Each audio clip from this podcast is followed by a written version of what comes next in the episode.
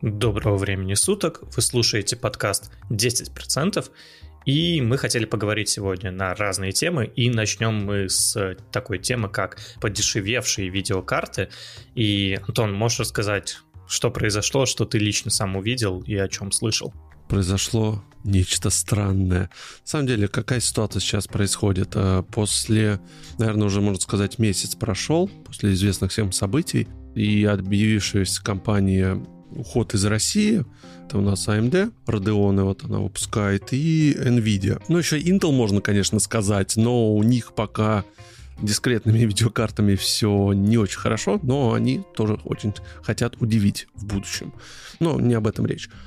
Получается, что вендоры ушли, объявили, но эм, все почему-то забыли, что Nvidia, когда объявила о том, что она ушла, она сказала, что она свои Founder Edition не будет продавать на территории России, а все остальные вендоры, которые выпускали Gigabyte, Polit, Asus, они-то не уходили, а они же выпускают эти же самые видеокарты немножко другим изменением, может быть. То есть, по большому счету, все эти видеокарты доступны. Из инсайдерской информации, то, что я слышал, вот эти все компании, которые занимаются продажей, сборкой комплектующих для компьютера, они говорят, что склады в России процессоров, видеокарт, оперативной памяти, их навалом. Тот же самый DNS, то, что он когда убирал у себя на сайте разделы с материнскими платами, ну, может, помните такую историю, не так давно это все было. Это все паника, это все истерия, по большому счету никакого дефицита нету. Просто все хотят заработать. В общем, ценники подняли в два, некоторые в три раза. То есть та же самая 3090, давайте топ возьмем, которая Nvidia, она стоила буквально еще, может быть, недели полторы назад почти полмиллиона. То есть там 470 там, да, 400 с чем-то с копейками. Видеокарта. Да-да-да. Сейчас цена стала падать, потому что ну, не берут люди, а зачем брать, ну какой смысл? То есть майнерам тоже это сейчас невыгодно, и сейчас мы сами видим, какой курс у нас криптовалют, он такой стабильно... Стабильно непонятный, да. Наверное, я так назвал. Да, стабильно непонятный. И сейчас вот видеокарта 3090, я вот видел, заходил буквально вчера на онлайн-трейд, ее уже можно там за 340 взять. Ну, то есть э, цену уронили.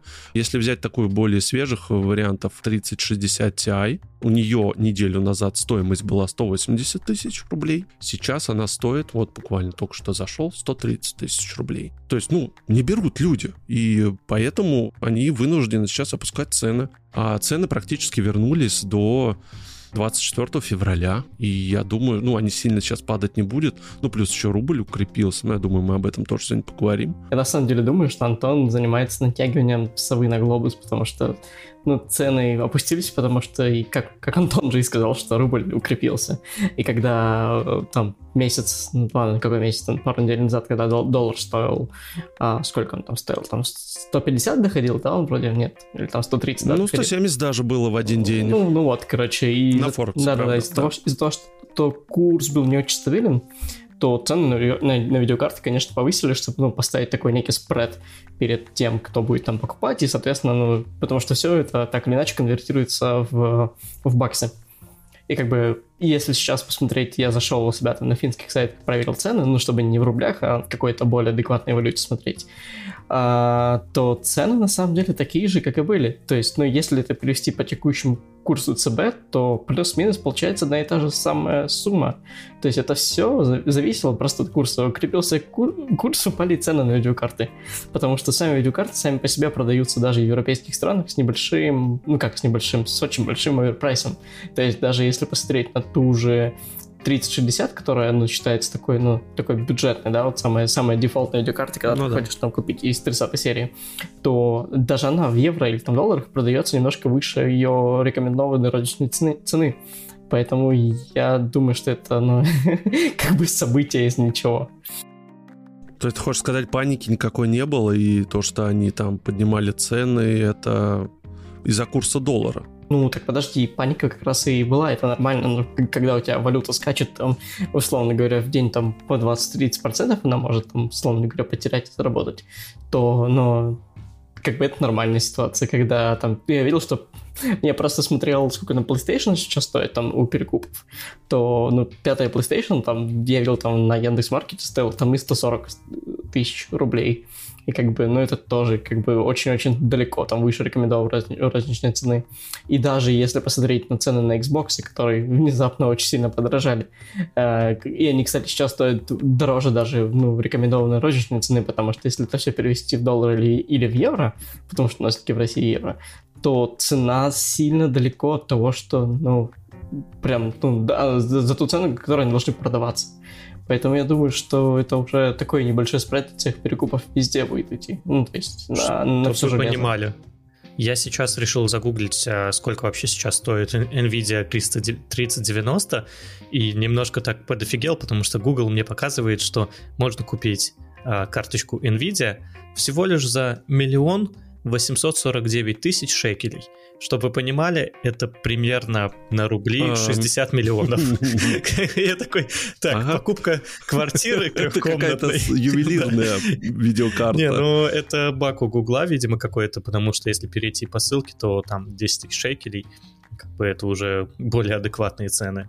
Но я такой, типа, чего, миллион восемьсот, как бы, ну, тут квартиры в Тель-Авиве продаются по миллиону, как бы, и что? В общем, да, забавно. Ну, фиг с ними, с видеокартами, Андрей. Здесь другая проблема сейчас э, вырисовывается. Проблема с бумагой, то, что она выросла там в 3-4 раза. Вы слышали вообще? Э, и мы, мы, у нас э, компания даже вот столкнулась с проблемой. Я сам слышал, как у нас руководитель ругалась с нашим поставщиком, которому уже несколько лет канцелярку нам привозят. Они говорят, э, прямо сейчас оплачиваете, прямо сейчас. А хотя мы рабоч- работали раньше, там счет выставляли, мы оплачивали, они присылали, ну, не первый день, блин, работаем с ними. Все, прямо сейчас, и мы тогда привезем. И они привезли, знаете, какую бумагу? Ну, как туалетная, самое дешевого качества, такая вот по цене там, я не знаю сколько. Я тебе больше скажу, что дефицит бумаги не только в России. Ну, как бы он сейчас есть в, во многих странах. У нас даже в Финляндии сказали, что выпускать меньше газет, потому что, ну, есть дефицит бумаги как раз из-за, ну, там есть, короче, небольшой, так сказать, протест, забастовки местных работников, которые занимаются как раз производством там ну, бумаги в Финляндии. Они, соответственно, решили, что они ничего не будут делать, ну и, соответственно, э, ситуация с Украиной тоже повлияла на это. Поэтому я думаю, что дефицит как бы это не, не, не только российская тема. А вот такой вопрос. Вот я, если честно, слышал про вот эти вот цены именно на 3090 Ti, а, то есть вот новую видеокарту, которая только появилась. Это касается вот то, что мы сейчас обсуждаем, именно всех видеокарт или только вот этой новой? Потому что если это новая, то, может, хайп спал, они подешевели, вот что-то типа такого.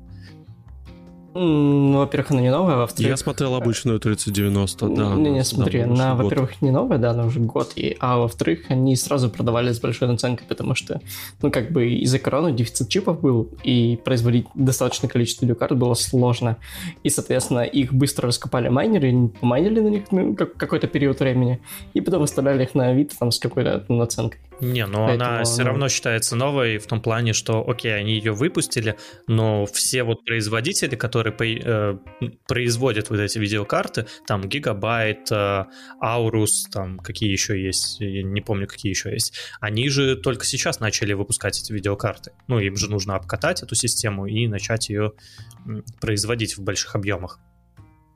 В смысле, только сейчас, когда она вышла, вообще зарелизилась? Да, по-моему, год назад. Они, да, по-моему, в прошлом году они ее Она, ну, вообще они ее представили в конце 20... Они ее представили, да, и Nvidia ее продает. Январь, январь. Но, опять же, всякие внешние вендоры, они же не сразу начинают разрабатывать эту видеокарту, они начинают ее разрабатывать через... Нет, они чуть позже, Через да, какое-то да. время. И, соответственно, вот те же самые Aurus, там они чуть позже там начали ее разрабатывать. И вот эти всякие ребята, соответственно, вот этот м- дефицит, как бы, который там условно, он не искусственный, естественно, но тем не менее, он э, так подугас просто, и поэтому цены подупали. Звучит логично. Так нет, подожди, как бы я, те, я вам еще раз говорю, что в час подорожало все, во-первых, из-за курса, во-вторых, когда курс был нестабилен, многие продавцы просто немножко повысили цену, чтобы, ну, компенсировать вот этот вот, ну, эту волатильность на рынке.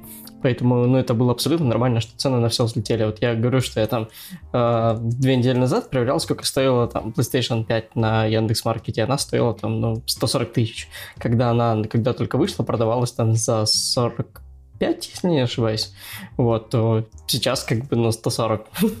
Но это опять же, ну, во-первых, она в дефиците, а во-вторых, как бы, когда курс скакал, да, сейчас, сейчас она, кстати, стоит 109, если посмотреть на Яндекс.Маркете.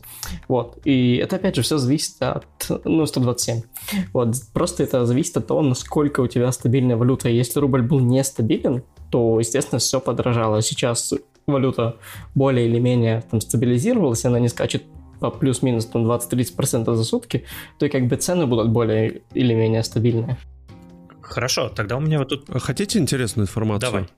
Да, ну давай, Андрей, я потом просто хотел немножко про траты рассказать. Ну, я, хочешь, давай не, я, я хочу на самом деле спросить, вот, а, вот сейчас вышла условная там 3090 Ti, да, и насколько она вообще нужна вот геймерам. Я скорее про то, что, возможно, сейчас уже железо ушло на вперед, что нету смысла покупать какую-то там самую топовую карту, можно купить там условно старенькую 3060 Ti и быть довольным. Вот, э, Жень, что скажешь вообще ну, да, ладно, относительно. Но она не старенькая, Андрей, она это самая последняя модель. 3060, она же вышла уже три года назад. Да, 36, ну 3050 они, да, да, подожди, до подожди, этого 3060 была. Подожди, как бы, э, смотри, давайте я немножко объясню. В NVIDIA есть, ну, несколько типов, ну, видеокарт. Там 60, 70, там 80, и они сейчас еще 90 сделали. То есть, как бы там, условно говоря, там сколько, 6 Дешевле, лет назад? подороже. Или сколько, 7, я уже не помню, когда там вышло. Uh-huh. Ну, смотри, а, допустим, там 7 лет назад там выходило там 10, 10 60, 10 70, 10 80. Потом, условно говоря, там 3 года назад или там 5 лет назад выходил 20 60 там, я уже не помню, там, ну, вре- время, но эти примеры говорю, и как бы это, по сути, как айфоны, да? У тебя есть iPhone там 11, есть iPhone 11 Pro. Вот то же самое с этими видеокартами 3060, 3070 там, и 3080, 3090 теперь. Как бы у них, соответственно, есть разный сегмент, что если ты обычно там домашний геймер, то, естественно, тебя там, ну, если, опять же, там очень много если, то есть, если ты хочешь там, э, условно, просто играть и не париться, то, да, тебе 3060 там хватит для того, чтобы поиграть там без лучей, условно. Если ты хочешь поиграть с лучами, то тебе нужно что-то там побольше, плюс тебе там, если ты хочешь там подключить 4К, еще и с лучами при этом играть, и еще ты не хочешь играть в 30 кадров в секунду, то, естественно, тебе там уже 3080 как бы нужна, а вот уже 3090, то это уже скорее вопрос, э, ну это уже такая история больше для профессионалов, чем для любителей. А, избыточно для геймера. Да, то есть там тебе там, не знаю, нужно там, не знаю, рендерить там 10 8К видосов одновременно. Ты такой, хочу. Ты покупаешь себе там связку с двумя 3090 и ставишь себе, и там все, и кайфуешь. Вот. Но, опять же, эта история скорее больше для каких-нибудь а, реально требовательных процессов, типа там рендеринга какой-нибудь там 3D, ну, в, в, рен, в рендеринг в реал-тайме, как вот сейчас есть многие стримеры, которые, а, ну, делают себе такие некие аватары и прям в реальном времени на, на, на стриме рендерят свой аватар в 3D мире с помощью как раз вот видеокарт NVIDIA. В основном, вот недавно новость прочитал, что какая-то стримерша себе сделала там новую там 3D комнатку, 3D персонажа, вот она играет в стриме себя вот в каком-то таком мультяшном стиле. В реальном времени, соответственно. Вот, ну и как бы, конечно, такая видеокарта уже немножко другой уровень.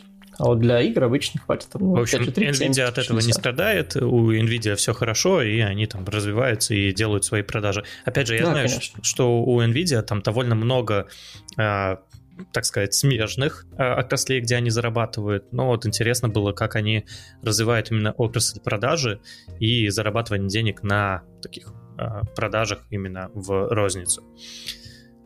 Ну, слушай, смотри, видеокарты NVIDIA, они же, ну, как бы, они же не только для геймеров. То есть, по сути, видеокарты NVIDIA — это единственный способ нормально обучать нейронные сети. Ну, то есть, есть э, какие-нибудь там open AI штуки для там радионов uh-huh. от AMT, но по сути как бы они вообще не годятся для искусственного интеллекта и для обучения нейронов. Соответственно, если ты там хочешь что-то обучать, то есть чтобы тебя быстро обучалось, они там, ты, условно, да, ты можешь там обучать на радионах, но у тебя это будет обучаться сильно-сильно медленнее. И на видеокартах с помощью, на видеокартах NVIDIA с помощью ядер CUDA ты можешь это все делать ну, намного быстрее. То есть прям, ну, выразительно быстрее ты это будешь делать. И, соответственно, многие покупают именно карточки от NVIDIA для того, чтобы обучать какие-то нейронки, там, делать какой-то машин learning, там, data science, там, ну и так далее. Ну, data science это скорее уже процессорная штука, но вот именно видеокарты это вот э, искусственные сети. А у Radeon вроде был какой-то аналог CUDA. Да, он не очень популярный, он сильно-сильно слабее. Ну, короче, ну да, я херня. понял. Окей. А, ну, все равно, понятное дело, что в России валюта нестабильная. А, пришли к выводу, что сейчас это немножко стабилизировалось, и цены на видеокарты упали.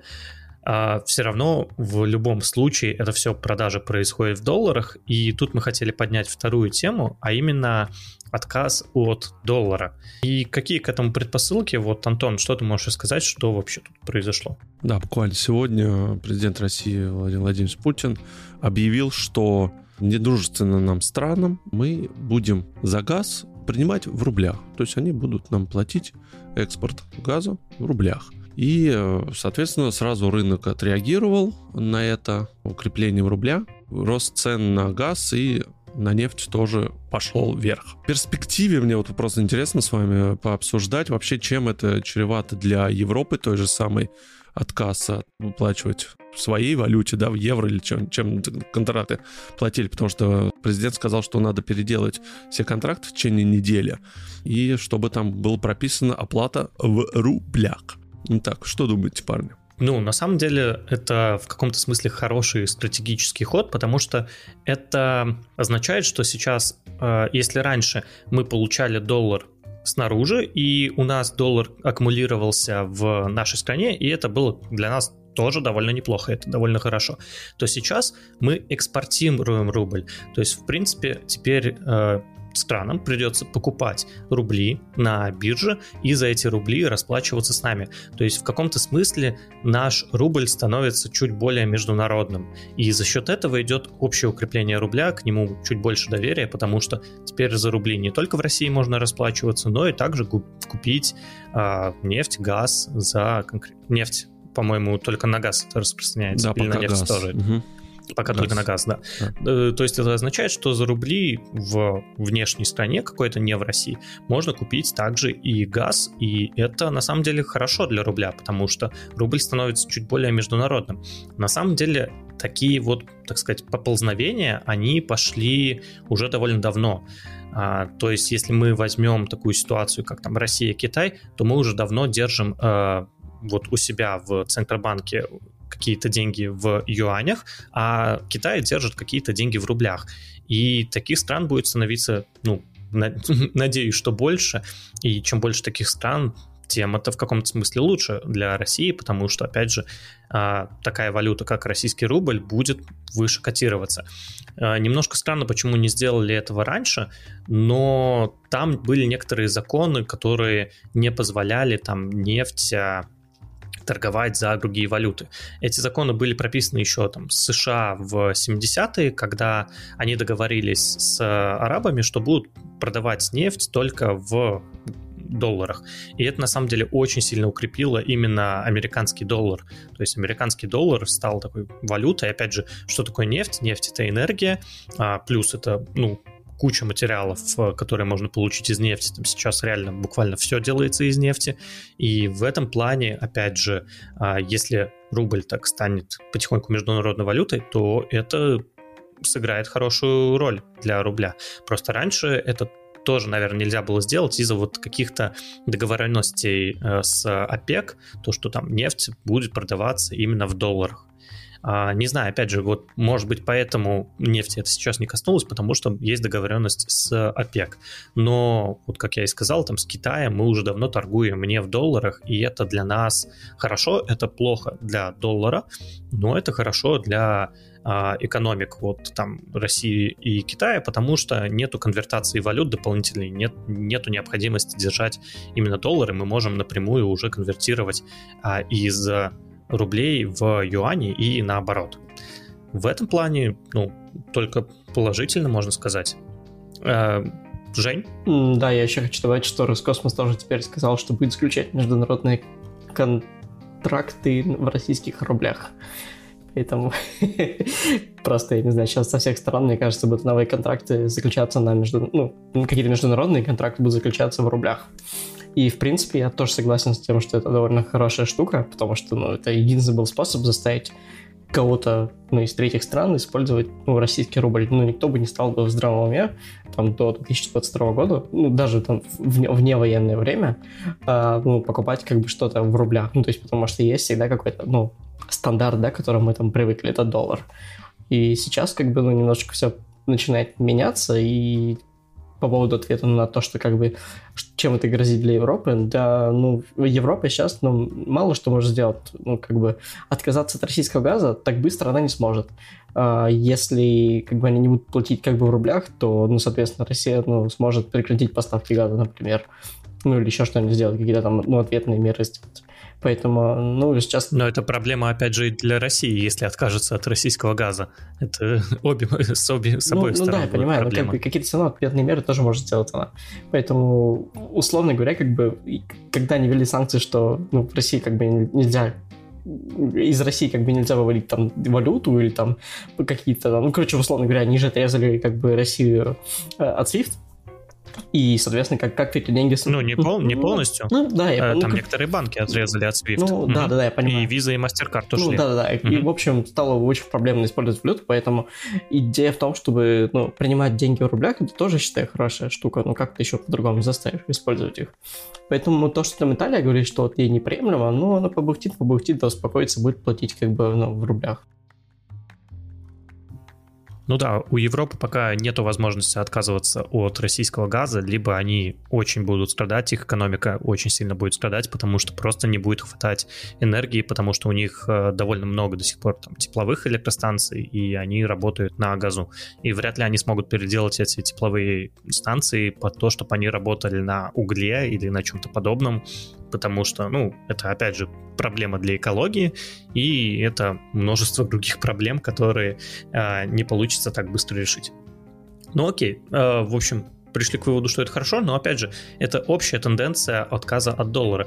Э, и, наверное, хочется сказать, что это большая проблема для Америки на самом деле, потому что вот Америка сейчас э, в 2020 году с пандемией коронавируса напечатала 2 триллиона долларов. Ну, раздали их. И опять же, а, для Америки это не коснулось в каком-то смысле там супер большой инфляции. Да, сейчас инфляция а, у нас там в Америке 7,5%, но это не так много, как а, на самом деле напечатано долларов. То есть напечатано примерно треть долларов, а инфляция 7%. То есть понятное дело, что опять же это а, какой-то продолжительный этап будет, но тем не менее. А, хочется сказать, что когда Америка печатала так доллары, Россия так не могла сделать, потому что в России все рубли, они и сконцентрированы в России, а в Америке доллар, он сконцентрирован по всему миру. И в самой Америке долларов по-моему, на самом деле там не так много, там то ли 20%, то ли еще меньше. А, хотя я 20% это очень мало звучит, но давайте не будем учитывать эту цифру. А, вот, но часть долларов э, хранят различные центробанки.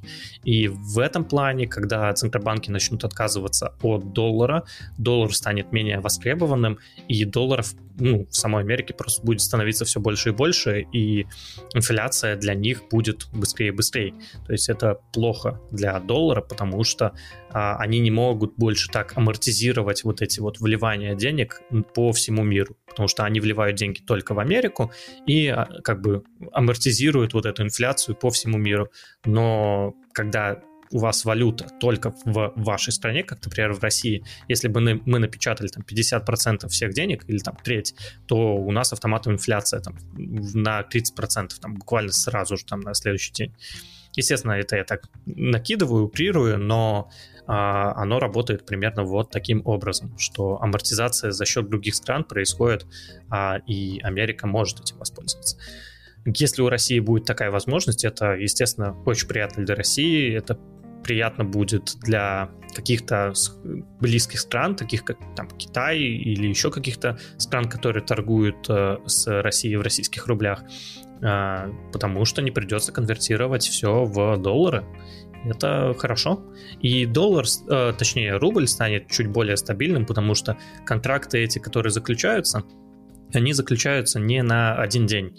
Они могут заключаться там на годы вперед, и за счет этого рубль может стать чуть более стабильным.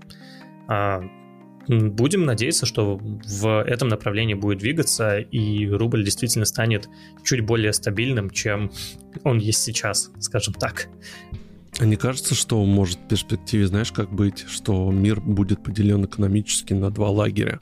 То есть это будет Америка, Запад, э, Европа, там Австралия, ну, в общем, те недружественные страны, да, которые сейчас ввели против нас санкции. Не, он же и так уже поделен давным-давно, то есть есть страны, которые торгуют э, с Китаем там в юанях, есть э, Евросоюз, который с Ев- Европа э, с евро, есть Америка с долларом, ну, если появится Россия с рублем, она займет, конечно, какой-то рынок. Этот рынок будет не очень большим.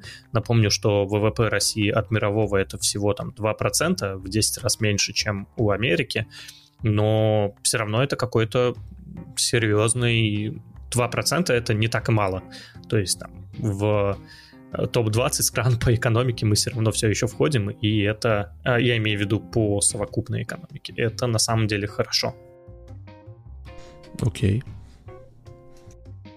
Что ж, идем дальше. Это тема, э, то, что сейчас запустились, запустилась Мосбиржа на торговлю ОФЗ.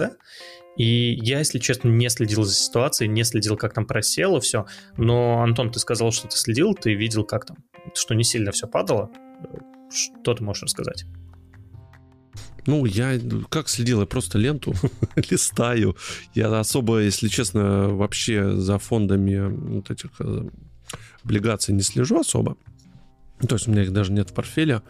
Вот, но это как был некий такой старт, эксперимент, чтобы э, посмотреть вообще, как будет себя вести э, Мосбиржа и вообще насколько будут люди сразу скидывать, да, облигации... Облигации федерального, федерального займа. займа, да. Кстати, я тут прочекал, я же забыл, что Россия там все время с Германией сражалась за пятое место, и вот сейчас мы в мировом ВВП занимаем шестое место, и это довольно крупные э, крупные страны. То есть на первом месте Китай, на втором США, на третьем Индия, потом Япония, Германия и Россия. Дальше уже не буду говорить. Угу.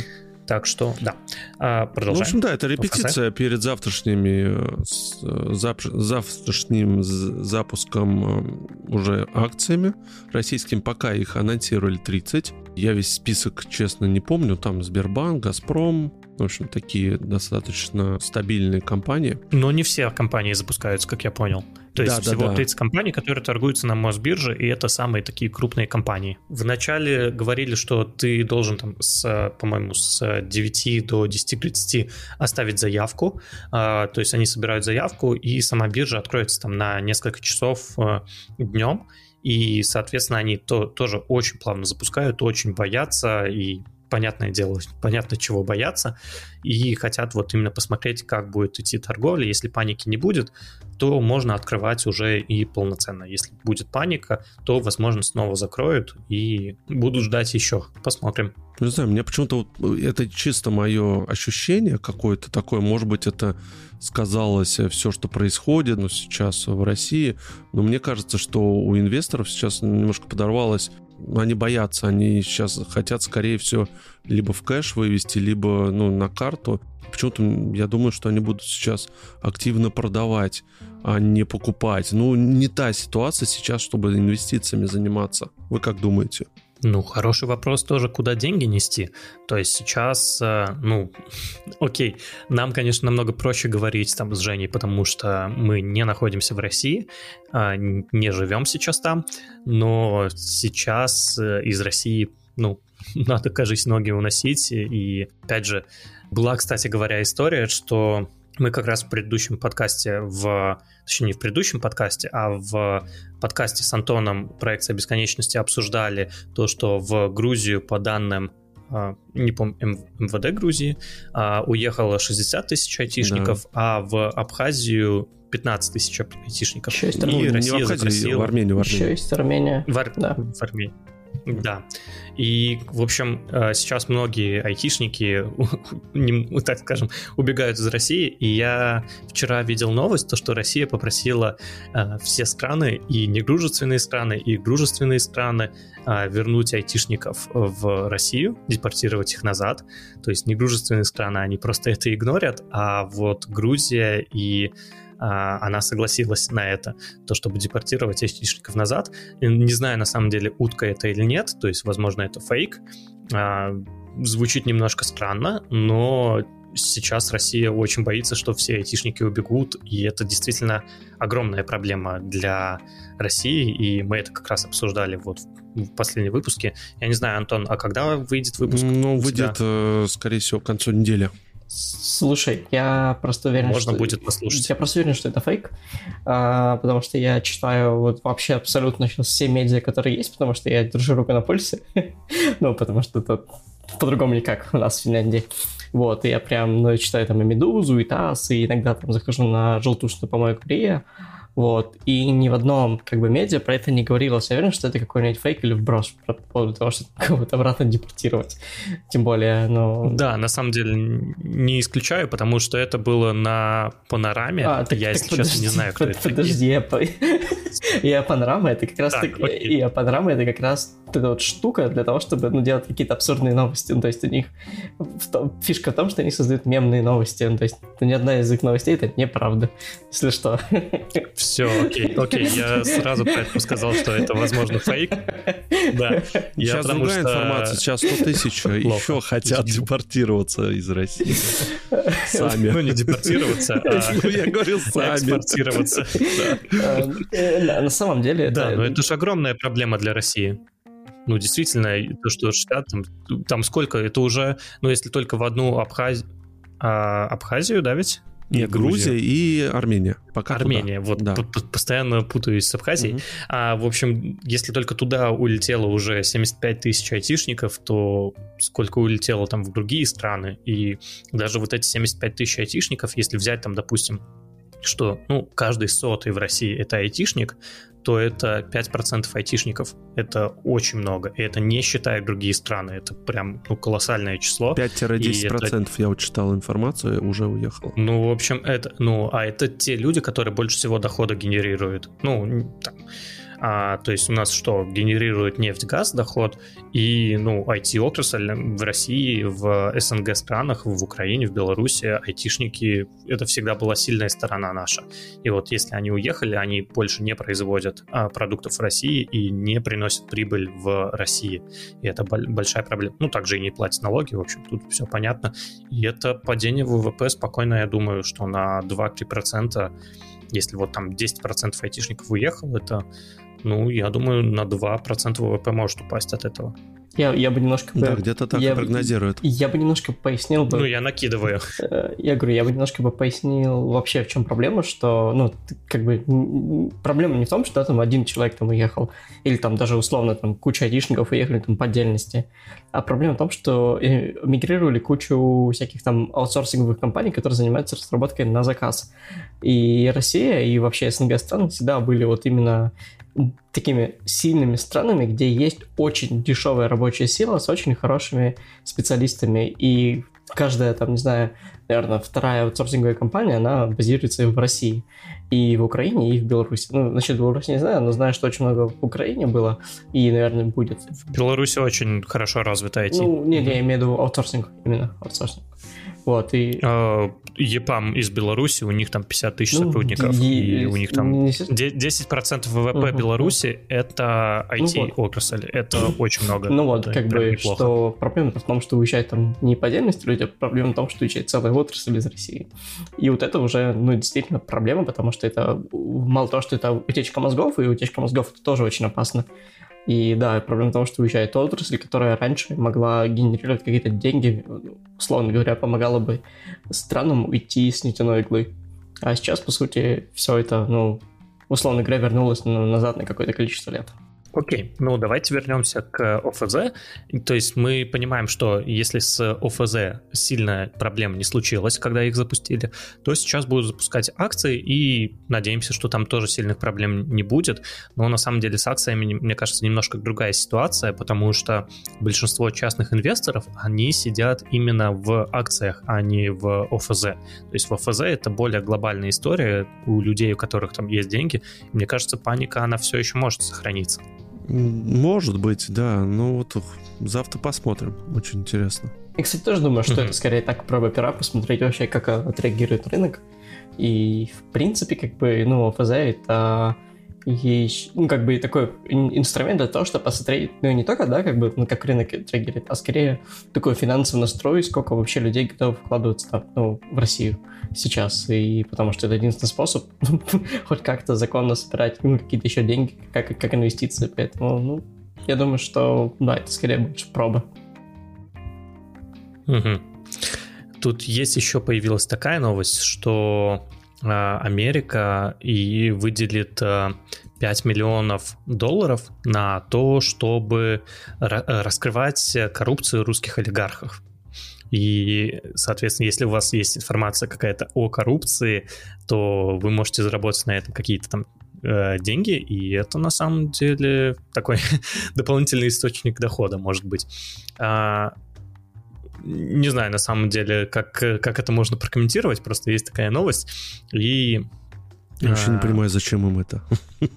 Честно. Ну, как? На, на самом деле просто есть разные э, подвижки в сторону того, чтобы арестовать это имущество э, российских олигархов, на которые наложили санкции, и переводить эти деньги в Украину. Ну, то есть и... повод им нужен.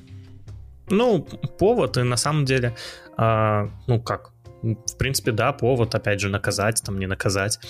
А, и а, там была такая, не знаю, информация, я сам лично не считал, не проверял, что 10% там имущества, там, недвижимости или каких-то а, денег, которые хранят э, наши олигархи за границей, хватит на то, чтобы там отстроить всю Украину заново, там, буквально а, с нуля. И не знаю, как бы правда-неправда, это какая-то 10% звучит очень мало, но... Ну, слушай, та же Италия вот заявила на днях о том, что они арестовали вот э, российских олигархов, а, не имущество, но ну, вообще у них капитал вот в банках заморожено. Ну, капиталы, да-да-да. Да-да-да, угу. на 800 миллионов евро. Ну, то есть, ну, это, это огромные деньги в Италии только. это Италии. огромные деньги, но на самом деле это и не так много, как кажется. то есть, ну, если это смотреть нам, там... да, простым смертным кажется, это много, да. Для них это так, э, ну, яхт. Да, да, да, там всякие яхты, ну там одна яхта стоит 150 миллионов, может стоить, и ну что, пару яхт реально арестовали, там пару а, домиков каких-то. Ну, в общем, ну, все равно это огромная сумма, которая а, может пойти в каком-то смысле вот на благое дело, и поэтому они этим занимаются. А, не знаю, там, сколько у них заявок на эту тему уже пришло. А, я думаю, те люди, которые занимаются антикоррупционными расследованиями, они могут немножко подзаработать, наверное, на этом. Я не знаю, как эта система работает. Фонд борьбы с коррупцией Окей. обогатится. Ну, да, и станет вот еще больше иностранным это, то есть э, до этого же там они утверждали, что в принципе там иностранных притоков денег нет, а тут автоматом будут иностранные деньги. А, да, есть еще такая новость э, про Северсталь, то, что Северсталь смогла расплатиться по еврооблигациям и американский Ситибанк э, не выполнил ее поручение по выплате 12 миллионов долларов. А, ну, э, тут все просто, это произошло из-за регуляторного расследования, и Северсталь сейчас э, будет пытаться как-то получить специальную лицензию на то, чтобы это можно было сделать, и она предлагает своим держателям евробандов а, еврооблигаций. А, просто звонить в Ситибанк и просить там, чтобы что-то там сделали. Они просто... Компания а, призывает держателей бандов позвонить в Ситибанк. Я так прочитал эту новость, и это так э, интересно и страшно, но на самом деле я думаю, что такие проблемы, они сейчас могут возникать действительно у многих компаний российских. И опять же там тот же самый многие компании, там тот же самый Яндекс говорил, что а, он может объявить там дефолт а, там, из-за того, что он не может выполнить какие-то свои обязательства. И это на самом деле большая проблема для российских компаний. Какие-то компании действительно могут обанкротиться, но опять же, такие компании, как э, Северсталь, Газпром, там, Сбербанк, это компании, которые поддерживаются государством, и их конечно, это может коснуться, и это остановит приток э, инвестиций э, внешних. Но с точки зрения внутренних инвестиций они будут продолжены, потому что это государ, ну, частные, но государственные компании. Тут до сих пор как бы они вроде бы частные, а вроде бы государственные. Такая странная система. А, ну, а государство как бы владеет их акциями, они, конечно же, будут поддерживать эту отрасль, и Северсталь это крупная компания, которая а, ну, производит довольно много различных полезных металлов и продает их наружу. Слушай, ну да, да, да. Россия же а... сказала, что она будет использовать деньги из фонда национального благосостояния на поддержку бизнеса. И, конечно, деньги они направить на то, чтобы там поддержать Яндекс, там а, VK Group, там, ну и Северсталь и так далее. Ну, такие крупные компании в основном. Конечно, там мелкого бизнесу будет, будет ну, половина, больше, наверное, половины позакрывается, но крупные компании продолжат существовать, потому что государство подсуетится. А вообще у меня к вам вопрос. Вот смотрите, когда была корона, мы не трогали было вот это фонд национального благосостояния. Uh-huh. Его не распотрошили, и все ругали российские власти за то, что вот, самое время, на, на кой черт еще этот фонд, а вы до сих пор его держите в кубышку. А, а вот сейчас они начали его постепенно потрошить. И вот что вы про это думаете там? А, почему они тогда этим... Так подожди, угу. как бы, ну, правительство же сказало, что вот мы там готовились к этому там 8 лет, ну, типа, после Крыма, когда Крым, ну, условно говоря, там был аннексирован, там присоединился к России, как хотите называйте его, вот, то, ну, условно говоря, как бы отношения между Россией и Украиной изменились. И тогда как бы Россия не могла просто взять и, ну, условно говоря, там, а, ну, провести эту спецоперацию, да, всем понимают, да, что я имею в виду. И как бы вот эти 8 лет они готовились к тому, что будут там какие-то супер глобальные санкции, то есть там отключат там от какого-нибудь свифта, они придумали, ну, сделали систему МИР, они там еще что-то сделали, еще какие-то там сделали импортозамещения. И поэтому как бы вот, они копили деньги, условно говоря, на черный день. Все думали, что корона это черный день. Ну, черный день мы сами видим, какой он есть. И я думаю, что это было ну, реально четко спланированная штука. Ну, то есть тут изначально планировали на то, что эти деньги отправятся на поддержку каких-то компаний. Блин, ну... Не-не, серьезно, звучит как бы я... неприятно. Да не-не, почему? Как бы я уверен, что... Блин, слушай, таким штукам не готовится же там за, за пару месяцев. Ну, это теория заговора, ну, что попахивает. Ну, это реально да, какая-то не, не, теория заговора я, сейчас не, не, у меня. Слушай, я, я почти уверен, только что... что ее придумал. Не-не, я почти уверен, что они, ну, как бы, примерно могли представить последствия того, что могло быть. И как бы вот эти деньги, они там копили на какие-то, ну, реально важные штуки. И в последнее время, когда... Ну, вы, вы просто не читаете про, ну, про эти пропагандские СМИ, медиа, а, а я как бы периодически да, полу, по, по, получаю информацию из, из лучших источников на свете. Это мои бабушки. Про про НАТО, про Украину. Да-да-да, там как там этот есть лучшая российская там, медиаслужба ОБС, одна бабка сказала. Вот, и... Да-да-да, как бы... И, и когда тебе просто там периодически говорят, а он там НАТО расширяется, там, не знаю, еще где-то. Вот тут, короче, там нацики бегают там в Украине. И когда вот эти последние там два года были, ты как бы уже понимаешь, что, ну, блин, как бы эта же тема не может продолжаться бесконечно. В какой-то момент этот конфликт перерастет. И как бы я этому особо ну, никогда не придавал значения, потому что ну, будет или это не будет. Ну, типа, я вообще думал, что война, в принципе, может случиться какая-нибудь. Вообще, в принципе, любой обостр... Э, э, обостренный конфликт. Но когда каждый день говорили про, про Донбасс, про Украину на телеке, про НАТО, я, ну, как бы, этому не придавал значения, но когда это случилось, и, условно говоря, что посмотреть на отрезок истории, что было там в 2020 году, когда случилась корона и государство не особо поддерживало там бизнес и вообще никого, и как бы как она сейчас начала там трогать этот фонд национального благосостояния, как бы у меня, ну, в голове реально сложилось впечатление, что был какой-то план. Они его придерживались. Был какой-то, был какой-то план, и мы его придерживались. Я думаю, что, ну, это реально было как минимум, ну, это, может быть, не 8 лет планировали, ну, последние пару, пару лет ну, вполне, вполне может быть. Ну, я до последнего не верил в это. Фразу ну, бриллиантовой руке. Чтоб ты жил на одну зарплату. Вот это что-то нас, походу, дела это ждет. Угу. Как же пенсии, как же гарантии? Не, пенсия отменят. Отменят, скажут, что сорян, денег нет, ребят. Это стереотип навязан Западом. Все, что все. Угу. Ну да, понятно. Ладно, давайте к чему-то более позитивному или даже не знаю, как это назвать можно еще по-другому. Э, а это слив базы данных Яндекс Еда. А, кто уже проверил? Позитив. Да. Я уже всех своих знакомых проверил. А и если, там 90% как, утекли. А скинь мне ссылочку, пожалуйста, где проверить.